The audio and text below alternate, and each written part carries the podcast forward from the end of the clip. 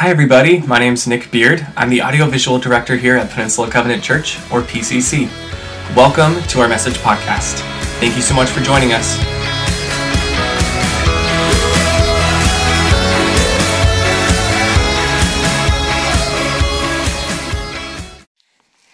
Sometimes it's great to meet me, sometimes it's like, how do you follow that, right? Um, open your Bibles to Matthew twenty-five. Why don't we read the word together? Because there's a line that I think was spoken out over you, Janet, that's actually from this parable. Matthew chapter twenty-five, verse fourteen. Have you, you haven't read this yet, have you, Brian? Uh, Katie. Oh, Katie read it. Okay. So it's that line, um, well done, good and faithful servant. Hey, Dave. Enter into the joy of your rest. I would ask you to pray that over our sister, Janet, that she would um, hear that. We say, well done. We pray for joy and rest for you. Let's pray. Let me pray for us. And we've already read the word, so let's uh, let's dive in. Father, thank you for your word. Thanks for its power in our lives. And thanks that we see it lived out in ordinary people infused with your extraordinary presence, people like Janet. And we pray your blessing over this time now as we dig in. Align our vision with heaven's vision, please. We love you and we thank you. And all God's people said, amen. So uh, about seven months ago, my wife comes home and it was a day off and she'd been out and about and stopped by this resale shop and she shows me a painting like this, same painter, different painting, but really like this, uh, by a painter we didn't even know named Homer Costello. And she goes, I found this at the resale shop and it was dirt cheap and I think it's worth more. And I don't know if I like it or not, but it's a great painting, I think. She had no idea. So we went to where you go when you don't have an idea, Google. And um, sure enough, she paid like seventy bucks for it. That Homer Costello painting, the original, which this was, are worth like nine hundred dollars. And, and before that, I was like, eh, I don't know, guys, it's kind of ugly and da-da-da and da-da. After we went to Google, I'm like, I like that painting. I like it a lot. Let's put it in our bedroom. Let's put it in our front entryway. Like, like Google's value changed everything for what I valued it, okay? That happens in a lot of different areas. And today, as we get into this story, um, what Jesus is going to do in creating the greatest stories ever told, the parables, his desire for every one of you, and yes, every one of you, whether you are following Christ or just a guest. Uh, if you're not a Christ follower, if you don't identify as such, I want you to lean in for the next twenty-five minutes-ish so you can discover what it is that Jesus is inviting you into. If you are, this is so key because the whole point of this series is not just to explain parables. Carlos said it well about four weeks ago. The greatest stories ever told aren't the parables. They're us as followers of Christ. We are living, breathing stories of God's goodness. Exhibit A, Janet McLean, and the way that she has lived out who Jesus is through her, right? We all see Jesus, if you know Janet, so much better because of who she is. And what's going to create a great story is not rules and regulations. It's certainly not seeing God as someone against joy or uh, a rigid taskmaster. We'll see all of this in the parable. It's seeing God for who he is, aligning our vision with heaven's vision, like our little experience with the Homer, um, Homer Costello painting, seeing the true value and letting that inform our value. Now, it didn't make us keep the painting. We we we still got rid of it, but um, but at least we saw what we were getting rid of, right? You're valuable. This moment is valuable. I've been here twenty-one years. Every gathering's unique. We will never all be in the same room together again. That makes this a once-in-a-lifetime experience. That's how heaven sees it. And there's going to be a ripple effect when we get to the most important part of this gathering, which is when we say the benediction, we break and go be the church. There's going to be a ripple effect that will ripple all the way into eternity. That's how heaven sees it. Maybe you thought it was just a church service you were coming to. But Jesus wants to go, oh, it's so much more valuable than that. And so he tells these parables, stories. And now we're at the very end of his life. And this week and next week, we're going to read uh, the two last parables Jesus taught. The cross is in the shadow. I'll tee it up today, and, and then next week you get uh, a hero of mine, actually, Bayana Chunga from Malawi will be here. He's here right now. Can you wave to us? Can we welcome Bayana? He's not feeling good right now. Glad you're here, Bill. And he'll, he'll talk about the other. But here's the context. You can never read scripture outside of context, so let's get it. Matthew chapter twenty-four. Here it is, Matthew twenty-four, near the end of his life. I'll start in verse one. It's not on the screen, but it says this. Jesus left the temple and was walking away. There's the context, geographical. Every word in there is important, okay? And to the Jews, to his disciples, the temple still, to this day, was everything, right? Even there's just a wall left. But you look at these massive stones, it's huge, it's awe-inspiring. And so they, they see the temple, and, and Jesus, uh, they ask him, um, they came up to him to call his attention to the buildings. And, and what were they doing? They were going, this is huge. This is a, a man-made monument. This is holy. To this day, that temple, that wall, is the holiest place on planet Earth for the Jews. Now Jesus is going to do a vision alignment. They see one thing, he sees another. And the secret to living a great story, to being the greatest story ever told, is vision alignment. Seeing your life, relationships, your stuff from heaven's perspective. So Jesus says, do you see all these things? Truly, I tell you, not one stone will be here left on the other. Everyone will be thrown down. Well, some PCCers will be there in March. Literally, we'll see the fulfillment of that. There is a literal stone rubble pile of the original temple that still two thousand years later has not been put back together. And then, if you're writing your Bibles, write the word number sixty from down and adds. It's about a sixty-minute walk. sixty minutes expire, maybe, maybe more. But if you were to walk it directly, Jesus leaves the temple area, goes through the gates of Jerusalem, down the Kidron Valley to his favorite spot on the planet, the Mount of Olives. And he's sitting down. And like it is in life, as you get closer to death, your world just shrinks. And Jesus' world is shrinking. Geographically, he's no longer in the Galilee. He's just in Jerusalem. Now he's on the Mount of Olives. He won't even leave there under his own volition. He'll be tied up and arrested and sent to the cross. His world is getting smaller and smaller, but he's still concerned about other people because that's how good Jesus is. Sitting on the Mount of Olives, disciples came to him privately and said, tell us, when will this happen? You're coming back? We want to know when. They still don't get everything that's going on. But uh, that is the key question, right? And five times in Matthew twenty-four and twenty-five, and you can read it yourself, five times he answers that question, when I'm coming back. He goes through teaching in twenty-four and stories in twenty-five, and I'll give you the answer. You want to hear it? Here's the answer. When's Jesus coming back? Jesus, here's his answer. That's not for you to know. I want you to be concerned with a greater question than why, uh, when. Here's the question Jesus says I want you to have on, the, on, on your minds, because this will actually motivate you more than the when question. You ready? How? How should I live in light of you coming back? I don't know when you're coming back, and I may die on planet Earth myself before you come back. Either way, I'm going to face you face to face. How should I live today well in light of that experience? How? And then he goes into these three stories. And I've summarized chapter twenty-five on the bottom of page one on your notes, but here it is on the screen for you. He tells them the story of the ten virgins. Can you go back one, two, please? Thanks, Ron. One more. There you go. Ten virgins, be prepared. How should you live in light of my return? Be prepared for my return. Uh, you came into this world with nothing. You're leaving this world with nothing. Everything in between is what I give you. Use it to the max for God's glory and for the good of people. Be prepared. Secondly, be productive. My return does not give you an excuse to be lazy, to quit work, to be a sloth. Get after it and be productive. And then the sheep and the goats. Be proactive. Be proactive. And so he goes into these stories. We're going to focus on the middle one.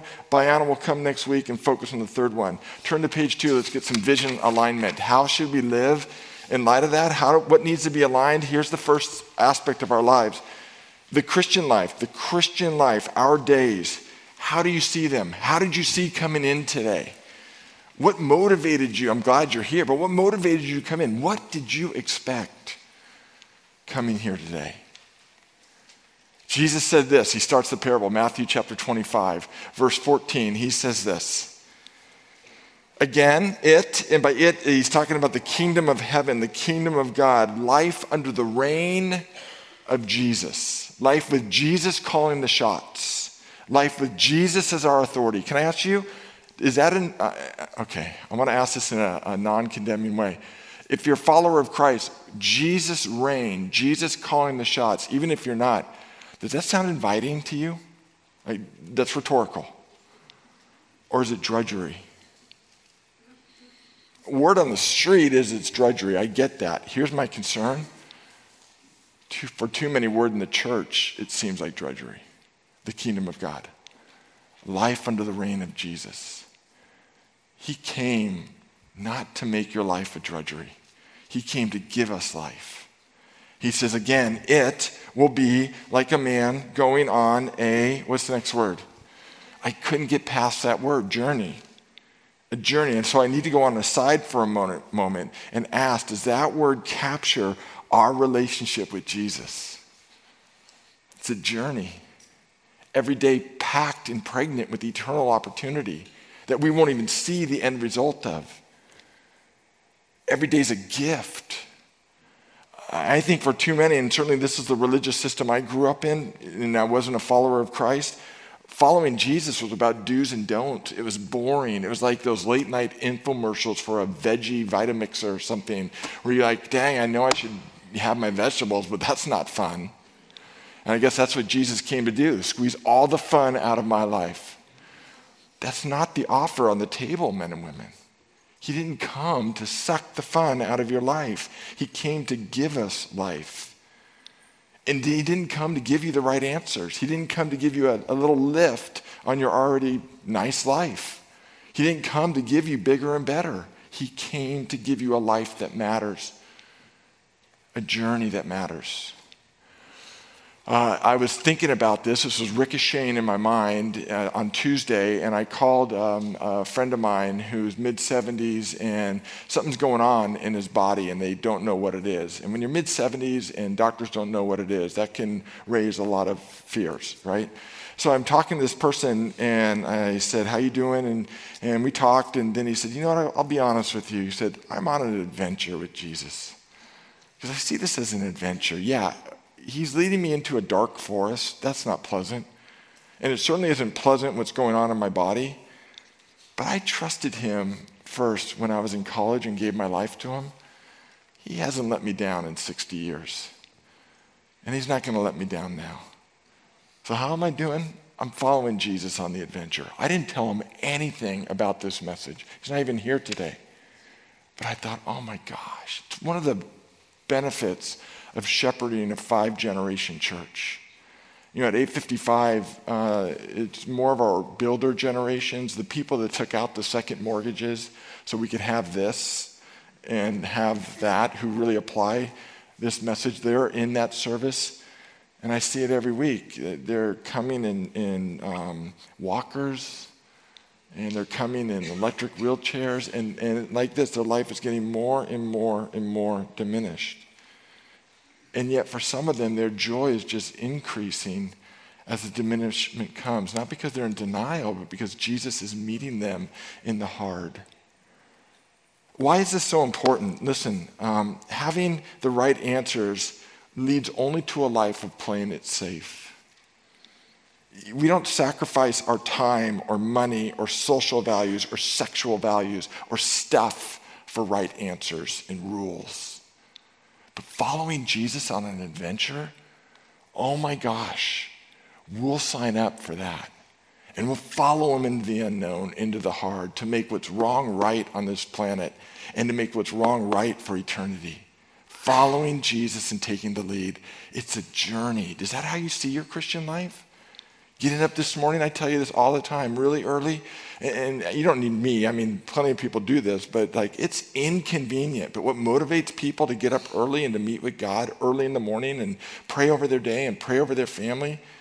Jesus does.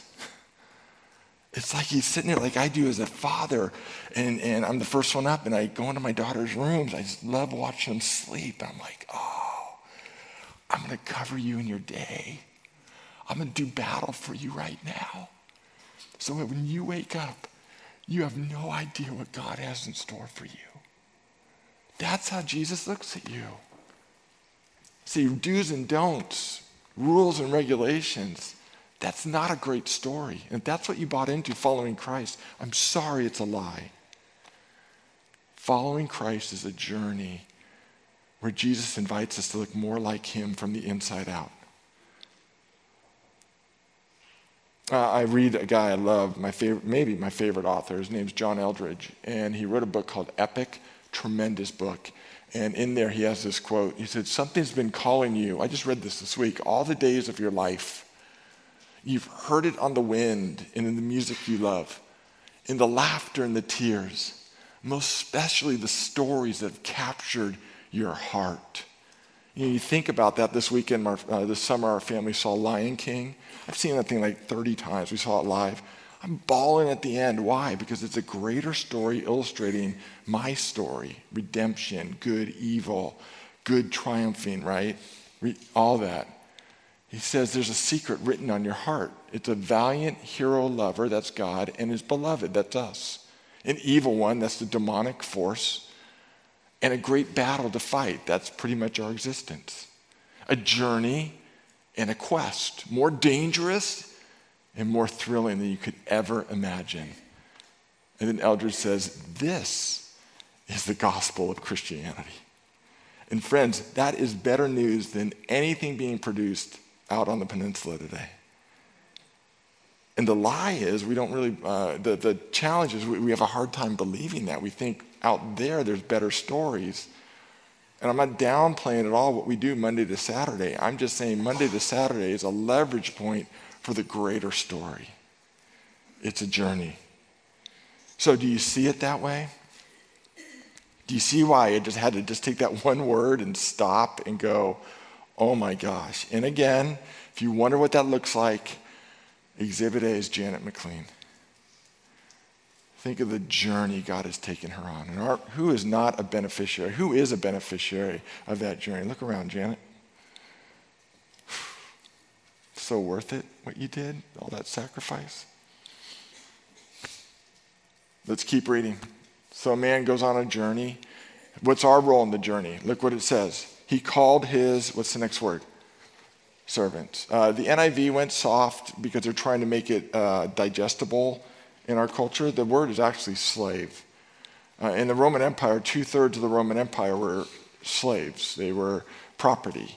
Uh, some some of the slaves like were doctors and accountants and held high positions, and they chose. Some chose slavery because it was a better life than what they could live. Uh, so it wasn't all bad in that sense, uh, but a slave is a person who's legally owned by someone else whose entire livelihood and purpose is determined by the master. In other words, our role in the journey, Jesus rides in the driver's seat, we ride shotgun. And we follow him. Uh, the early Celtic Christians, have you heard that term? Celtic Christians, seventh century, back when there was just one church, and the church made its way to Ireland, the Celtic Christians, they got it right. You know who they what they called the Holy Spirit? This is so awesome. They called him the wild goose. They saw in the scriptures that the Holy Spirit, yes, was a dove, but then they read about how he was a blazing fire, he was a shredding wind, he was glorious and completely uncontrollable. And so they would say to one another, we're following the wild goose on the journey. It's what led, has anyone heard of a guy named Saint Patrick? How many of you know he wasn't Irish? Yeah, he was British. Saint Patrick was captured as a teenager, not a follower of Christ, captured as a teenager and sent to Ireland as a slave, the bad kind of, there's no good kind of slave, but he was he was a slave. And he worked and worked and tried to escape and finally did and went back to the safety of England. And then one night he had a dream as he became a follower of Christ. And in the dream, an Irish person was saying, Patrick, come back and share the gospel with me. See, the wild goose was calling Patrick on the adventure. If it was about rules and regulations, Patrick would have chose safety. But Patrick became the greatest evangelist to the Irish people in history. And leave it to the world to put a beer in his hand and make his holiday a thing for getting drunk. So un-Patrick-like. What got Patrick into a different state was not alcohol, it was the Holy Spirit. It was the wild goose. See why it's so important that we see the Christian life right? This, this just takes rules and regulation, do's and don'ts, and puts it in a whole different category. Focus on Jesus and let him change you from the inside out. How do you see the Christian life? What's driven this ministry is seeing the world and seeing our culture and seeing the injustice and, and pain as God sees it, not as humans see it. It's the only reason we've been who we are for close to seventy years now. Now, quickly, in our remaining time, when I get to the second one, I'm not going to get to the third point. You can study heaven on your own. Uh, the third one, how we, second one, how we view God, verse fourteen, okay? First vision alignment, how you view the Christian life. That will help you live into a greater story. This will boost you into a whole different realm. Again, verse fourteen, how we view God. It will be like a man going on a journey. He called his servants, and what's the next word? And entrusted his wealth to them. Now, obviously, Jesus is telling a parable. He is the master. We are the servants. He goes on the journey, and this is crazy. He entrusts something extremely valuable to us. That's the whole point. Um, have I ever told you uh, my worst Christmas ever in fifty-two years? No, I'm fifty-three. In fifty-three years, I hate growing old. Come back with me to nineteen seventy-eight. I'm fourteen years old. Uh, I'm not a Christian. It's December twenty-third. I'm in Novato, uh, near where we were yesterday. I'm at a party with a friend, a bunch of friends. Uh, there's, uh, I'm not taking any alcohol. I'm completely sober. Uh, but my, my curfew is coming. And I'm like, I got to go home. And I turned to Bob, who was across the room, who drove me to the party. He's a senior. And I said, Bob, I got to go home. And he reaches in his pocket, and this is how I remember it. It wasn't really like this, but throws his keys in the middle of the party. And as the keys are going up, he says, you know how to drive, right? And I was completely undefined. The best thing Jesus did for me when I came to Christ in nineteen eighty-two was define me who I really am. So I wanted to become whatever that party thought I should be. And if they think I should drive, I'd never been behind the wheel of a car, ever. I caught the keys and said, yeah, I know how to drive. And Pat came with me. He had his driver's license. And I got behind the wheel and drove that car to Novato. And on Stone Drive, put it right through the fence of my neighbors. That's December twenty-third. Broke the axle in the car. And then I faced the wrath of Bob Gaddini, my dad. And he, you know, he had wrath for me, but he really turned to Bob Simon, the guy who knocked me the car, and said, what are you doing? He's like, who puts a car in the hands of a fourteen-year-old? Don't you know someone could have been hurt? I want you to know that when we get to that word entrust, God isn't like that. He's given something incredibly valuable to you. A lot of things. And here's what he's saying. You got what it takes. And that's why I'm giving you this. You've got what it takes. Sarah, can I pick on you? Sorry. Get, get, you have no choice now. Come, come up here for a second, Sarah. Really, like, sorry. Can we give Sarah a hand? I didn't. This is Sarah Keneally. She's a mom, and she's amazing. And God has entrusted to her four daughters and incredible opportunities. You don't know this, but we, our daughters go to the same high school, and there was a parent night. I watched you interacting with parents there in areas where maybe or maybe not Christ is not known. And I'm going, this is amazing. And God has given you that much. That makes her holy and amazing and creates an ethic around her and her priorities for what she does with her life, so that tomorrow morning, if you drive uh, McKenna, do you drive her to school? Yes, okay, yes. You can say, you know what, this is not an ordinary day. God has given me this daughter and this ride, and God, I want to use it to the most because you've given me this opportunity. It's amazing. Can we give her a hand? Sorry, thank you. Okay, yeah. Yeah, thank you. Same is true with you. My goal is for you tomorrow morning, when you go on your high school campus or middle school campus or place of work, that you would open the door and go, gosh, I'm not here because I'm so smart. I'm not here because I went to the right school or because I interview so well or because I have that degree and whatever. God's given me this. He's entrusted it to me. God, help me use it in such a way that there's a ripple effect that goes into eternity. I am the aroma of Christ spread through me. God, the fragrance of the knowledge of you. See, that will help you live into a greater story.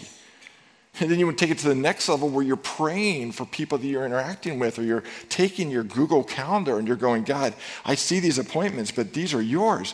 What do you want to do with them? How do you want to direct them? Nothing is random in the Christian life.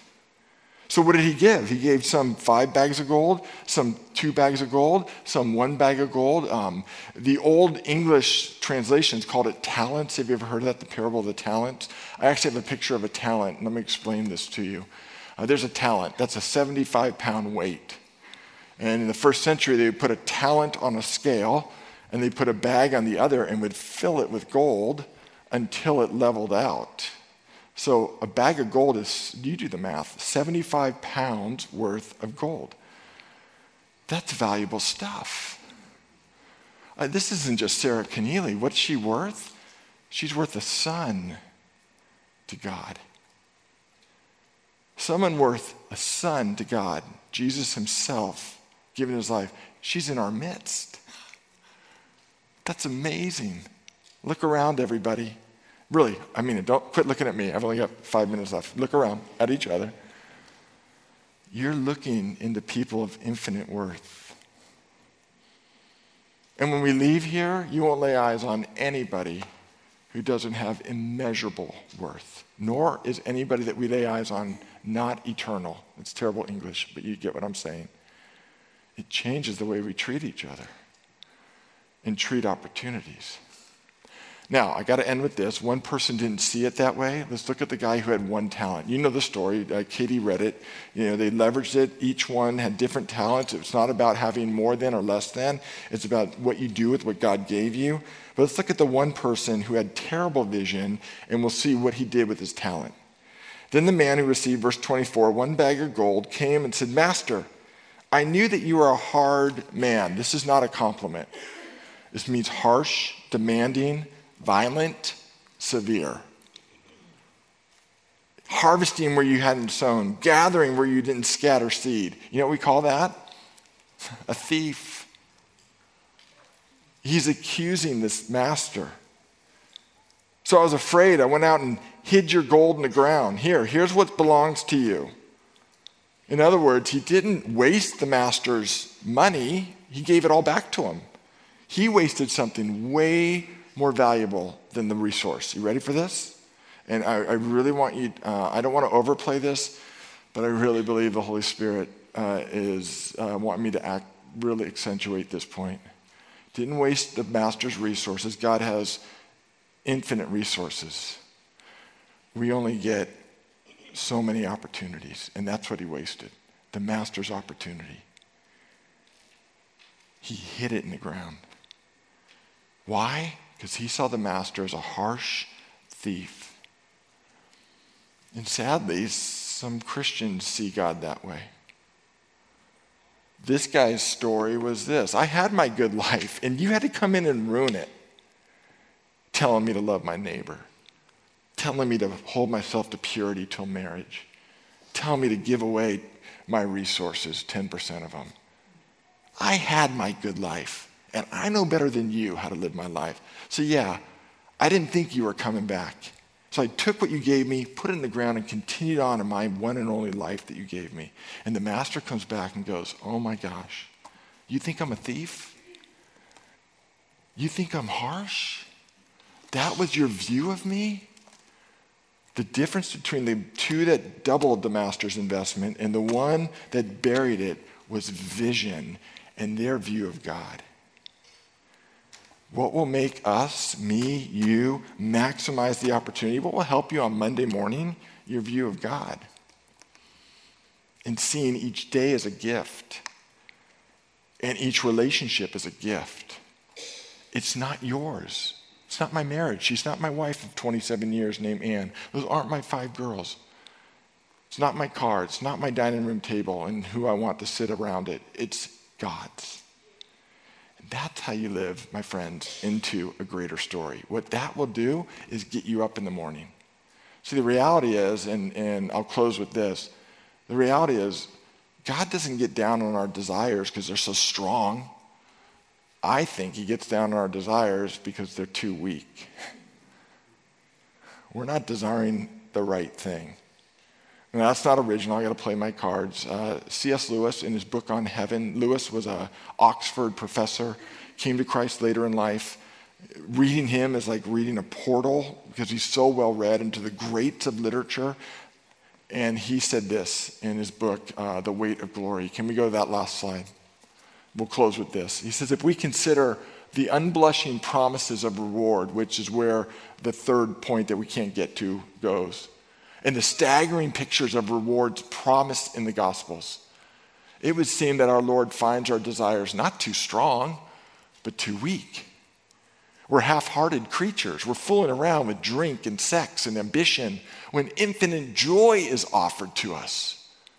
Like an ignorant child who wants to go on making mud pies in a slum because he can't imagine what's meant by the offer of a holiday at sea, Lewis says, we are far too easily pleased.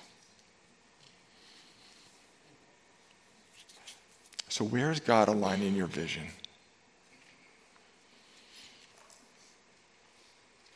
When we Googled that Howard Costello painting, I had a choice to make. Either go with my original assessment or go with Google's. And I think God's bringing us with that same choice today. You've heard the word. You've seen how he views the Christian life, how he views you, how we should view each other. Whose value are you going to bank on? God invites us all to live a life so yielded to him that a ripple effect goes into eternity. That's the offer, friends. Let's pray. Thank you, Lord. Thank you so much for, uh, where do we begin? Thank you for this moment. Thank you for this breath. Thank you for the heartbeat. Thank you for the hard. Thank you for relationships. Thank you for every person in this room. God, lift our eyes to see you and open our hands to hold things the way you want us to hold them. God, use our lives to have a huge difference, a huge impact, to take what you've given us and maximize it for your glory. Pray this in Christ's name. And everybody said, amen.